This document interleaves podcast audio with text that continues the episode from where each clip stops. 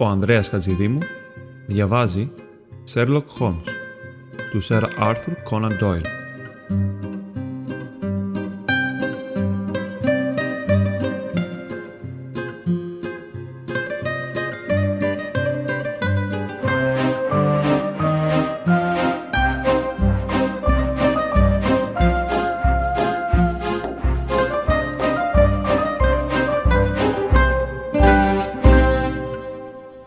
Κεφάλαιο τρίτο.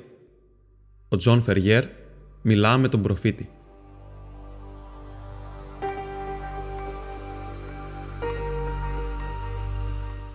Τρεις εβδομάδες είχαν περάσει από τότε που ο Τζέφερσον Χόπ με τους συντρόφους του είχαν αναχωρήσει από την πόλη του Salt Lake. Η καρδιά του Τζον Φεριέρ ένιωθε έναν βαθύ πόνο όταν σκεφτόταν την επιστροφή του νεαρού και την επικείμενη απώλεια της υιοθετημένης του κόρης αλλά πάλι το λαμπερό και ευτυχισμένο της πρόσωπο τον συμφιλίωνε με την ιδέα περισσότερο από όσο κάθε άλλο επιχείρημα θα κατάφερνε. Υπήρξε πάντοτε αποφασισμένος βαθιά μες στην ανένδοτη καρδιά του πως τίποτα δεν θα τον έπιθε να επιτρέψει στην κόρη του να παντρευτεί έναν μορμόνο. Ένα τέτοιο γάμο δεν θα μπορούσε να τον θεωρήσει ως γάμο, αλλά ντροπή και έσχος. Οτιδήποτε και να σκεφτόταν για τα πιστεύω των μορμόνων, όσον αφορά το συγκεκριμένο θέμα ήταν αμετακίνητος. Έπρεπε να κρατήσει το στόμα του σφραγισμένο σχετικά με το ζήτημα όμως, διότι η έκφραση μιας ανορθόδοξης γνώμης αποτελούσε ένα επικίνδυνο ζήτημα εκείνο τον καιρό στη γη των Αγίων. Μάλιστα, ένα επικίνδυνο ζήτημα. Τόσο επικίνδυνο που ακόμη και οι πλέον ευσεβείς τολμούσαν μόνο να ψιθυρίζουν τις θρησκευτικές τους απόψεις με κομμένη την ανάσα. Αλλιώς, κάτι το οποίο να έβγαινε από τα χείλη τους ίσως να ερμηνευόταν λάθος και να έφερνε μια γοργή τιμωρία πάνω τους. Τα θύματα του κατατρεγμού είχαν μετατραπεί οι ίδιοι σε διώχτες και διώχτες του πλέον χείριστου είδους. Όχι η ιερά εξέταση της Εβίλης, ούτε η γερμανική Βεμγκερίκτ, ούτε οι μυστικές αδελφότητες της Ιταλίας ήταν ποτέ ικανές να θέσουν έναν τόσο επικίνδυνο μηχανισμό σε κίνηση όσο εκείνος που έπεφτε σαν σύννεφο πάνω από την πολιτεία της Γιούτα. Το ότι ήταν αόρατος, μαζί με το μυστήριο το οποίο του είχε προσαρτηθεί, έκανε την οργάνωση εκείνη διπλά τρομερή. Παρουσιαζόταν να γνωρίζει τα πάντα και να είναι παντοδύναμη, κι όμως ποτέ δεν φαινόταν είτε ακουγόταν. Ο άνθρωπος που θα αντιτιθόταν στην εκκλησία εξαφανιζόταν και κανένας δεν μάθαινε το πού είχε πάει, μήτε τι τον είχε βρει. Η γυναίκα του και τα παιδιά του τον πρόσμεναν σπίτι, αλλά κανένας πατέρας δεν επέστρεψε ποτέ για να τους πει πως τα είχε περάσει στα χέρια των μυστικών δικαστών του. Μια βιαστική κουβέντα ή μια απερίσκεπτη ενέργεια ακολουθούταν από εξολόθρευση. Κι όμως, κανείς ακόμη δεν γνώριζε την φύση της τρομερής δύναμης που παρέμενε πάνω από τα κεφάλια τους. Δεν υπήρχε η παραμικρή αμφιβολία γιατί οι άντρες τριγύριζαν φοβισμένοι και τρέμοντας και πως ακόμη και στην καρδιά της ερήμου δεν τολμούσαν να ψιθυρίσουν τις αφιβολίες που τους έπνιγαν. Αρχικά, η αδιόρατη και τρομερή δύναμη εξασκούταν μόνον πάνω στους ανυπάκους που έχοντας εγκαλιά στην πίστη των μορμόνων επιθυμούσαν κατόπιν να προβούν σε διαστροφές ή να την εγκαταλείψουν. Σύντομα όμως πήρε μεγαλύτερη κλίμακα. Η προμήθεια των ενήλικων γυναικών τελείωνε και η πολυγαμία δίχως γυναικείο πληθυσμό από τον οποίο να αντλούν απέβαινε ένα στέρφο δόγμα στην πραγματικότητα. Περίεργες φήμες άρχισαν να εγείρονται ολόγυρα. Φήμες για δολοφονημένους μετανάστες και κατασκηνώσεις σε περιοχές όπου οι Ινδιάνοι δεν είχαν φανεί ποτέ. Καινούργιες γυναίκες εμφανίζονταν στα χαρέμια των πρεσβύτερων. Γυναίκες που μαράζονταν και έκλεγαν και είχαν στα πρόσωπά τους τα ίχνη ενός άσβεστου τρόμου. Αργοπορημένοι οδηπόροι πάνω στα βουνά μιλούσαν για συμμορίες οπλισμένων αντρών, μασκοφορεμένων που κινούνταν κλεφτά και αθόρυβα και οι οποίοι περνούσαν αλαφροπατώντας μέσα στο σκοτάδι. Οι ιστορίες εκείνες και οι φήμες απόκτησαν ουσία και μορφή και τεκμηριώθηκαν και επανατεκμηριώθηκαν μέχρι που ξεδιαλύθηκαν σε ένα συγκεκριμένο όνομα. Μέχρι σήμερα, στα μοναχικά αγροκτήματα της δύσης, το όνομα της συμμορίας των Τανάιτς ή των αγγέλων εκδικητών είναι απειλητικό και δυσίων. Πληρέστερη γνώση της οργάνωσης, η οποία προκαλούσε τόσο τρομερά αποτελέσματα, εξυπηρετούσε στο να εντείνει αντί να ελαττώσει τον τρόμο τον οποίο ενέπνεε στις σκέψεις του κόσμου. Κανείς δεν γνώριζε ποιος άνοικε σε αυτή την αδυσόπιτη αδελφότητα. Τα ονόματα των συμμετεχόντων στις κτηνοδίες του αίματος και της βίας που διαπράττονταν επωνόματι της θρησκείας φυλάγονταν ως εξαιρετική σημασία μυστικά. Ο ίδιος ο φίλος σου, στον οποίο είχες εξομολογηθεί τους φόβους σου όσον αφορά τον προφήτη και την αποστολή του, μπορούσε να είναι ένας από εκείνους που θα έρχονταν τη νύχτα με τη φωτιά και το ξύφος για να απαιτήσουν μια τρομερή επανόρθωση. Οπότε, κάθε άνθρωπος φοβόταν τον γείτονά του και κανείς δεν μιλούσε για τα πράγματα που παρέμεναν βαθιά στην καρδιά του.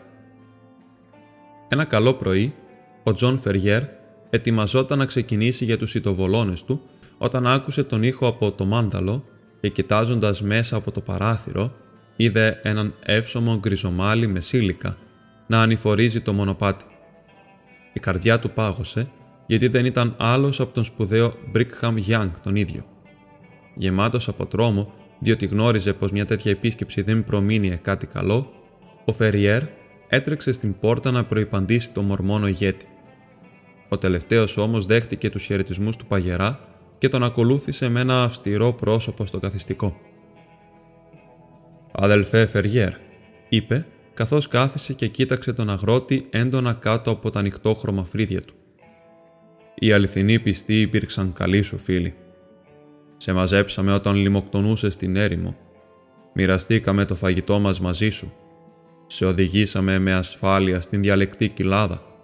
Σου δώσαμε ένα γενναίο μερίδιο γης και σου επιτρέψαμε να πλουτίσεις υπό την προστασία μας. Έτσι δεν είναι; Έτσι είναι, απάντησε ο Τζον Φεριέρ. Σε αντάλλαγμα όλων αυτών σου ζητήσαμε έναν μονάχα όρο, ο οποίος ήταν να αγκαλιάσεις την αληθινή θρησκεία και να συμμορφωθείς με κάθε τρόπο στα ήθη της. Υποσχέθηκες να το πράξεις και όμως, αν τα όσα συνομολογούνται αληθεύουν, το αμέλησες. «Και πώς το αμέλησα» ρώτησε ο Φεργέρ, απλώνοντας τα χέρια του σε διαμαρτυρία. «Δεν προσέφερα στο κοινό ταμείο. Δεν εκκλησιάστηκα στο ναό. Δεν». «Πού είναι οι γυναίκες σου» ρώτησε ο Γιάνγκ, κοιτώντας τριγύρω του. «Κάλεσέ τις ώστε να τις χαιρετήσω». «Είναι αλήθεια πως δεν παντρεύτηκα», απάντησε ο Φεργέρ. «Όμως οι γυναίκες είναι λιγοστές και υπάρχουν πολλοί που είχαν μεγαλύτερες απαιτήσεις από εμένα. Δεν ήμουν μονάχος μου. Είχα την κόρη μου να φροντίζει τις ανάγκες μου. «Και περί της κόρης σου θα ήθελα να σου μιλήσω», είπε ο ηγέτης των Μορμόνων. «Έχει μεγαλώσει σε ένα άνθος της Γιούτα. Έχει προσελκύσει την εύνοια στα μάτια πολλών που στέκονται ψηλά στην χώρα». Ο Τζον Φεριέρ μούγκρισε από μέσα του. Ακούγονται ιστορίες για εκείνη τις οποίες με ευχαρίστηση θα δυσκολευόμουν να πιστέψω. Ιστορίες πως είναι λογοδοσμένη με κάποιον άπιστο. Θα πρέπει να είναι κουτσομπολιό των αργόσχολων. Ποιος είναι ο 13ος κανόνας στον κώδικα του ανακηρυχθέντος Αγίου Τζόζεφ Σμιθ; Αφήστε κάθε κόρη της αληθινής πίστης να νυμφευθεί ένα εκ των εκλεκτών, διότι αν παντρευτεί έναν άπιστο, θα διαπράξει ένα βαρύτατο αμάρτημα. Έχοντας έτσι, είναι αδύνατον για εσένα που κατέχεις την ιερή πίστη να υπομείνεις στην παράβασή της από την κόρη σου. Ο Τζον Φεριέρ δεν είπε λέξη, αλλά έπαιξε νευρικά με το καμτσίκι του. Πάνω σε αυτό το ένα και μοναδικό σημείο θα κριθεί καθ' ολοκληρία η πίστη σου. Έτσι αποφασίστηκε από το Ιερό Συμβούλιο των Τεσσάρων. Το κορίτσι είναι μικρό και δεν θα θέλαμε να παντρευτεί με πολύ μεγαλύτερό της, ούτε και θα τη στερούσαμε κάθε επιλογή. Εμείς οι πρεσβύτεροι έχουμε πολλές αγελαδίτσες, αλλά τα παιδιά μας πρέπει με τη σειρά τους να βρουν και εκείνα. Ο Στάγκερσον έχει γιο και ο Ντρέμπερ έχει γιο και καθένας τους θα χαιρόταν αφάνταστα να καλωσορίσει την κόρη σου στο σπιτικό του. Άσε την να διαλέξει μεταξύ τους. Είναι νέοι και πλούσιοι και ανήκουν στην αληθινή πίστη. Τι λες εσύ περί αυτού; Ο Φεριέρ παρέμεινε σιωπηλός για λίγη ώρα με τα φρύδια του πλεγμένα. «Δώστε μας χρόνο», είπε εν τέλει. «Η κόρη μου είναι πολύ μικρή. Δεν έχει φτάσει ακόμη σε ηλικία γάμου».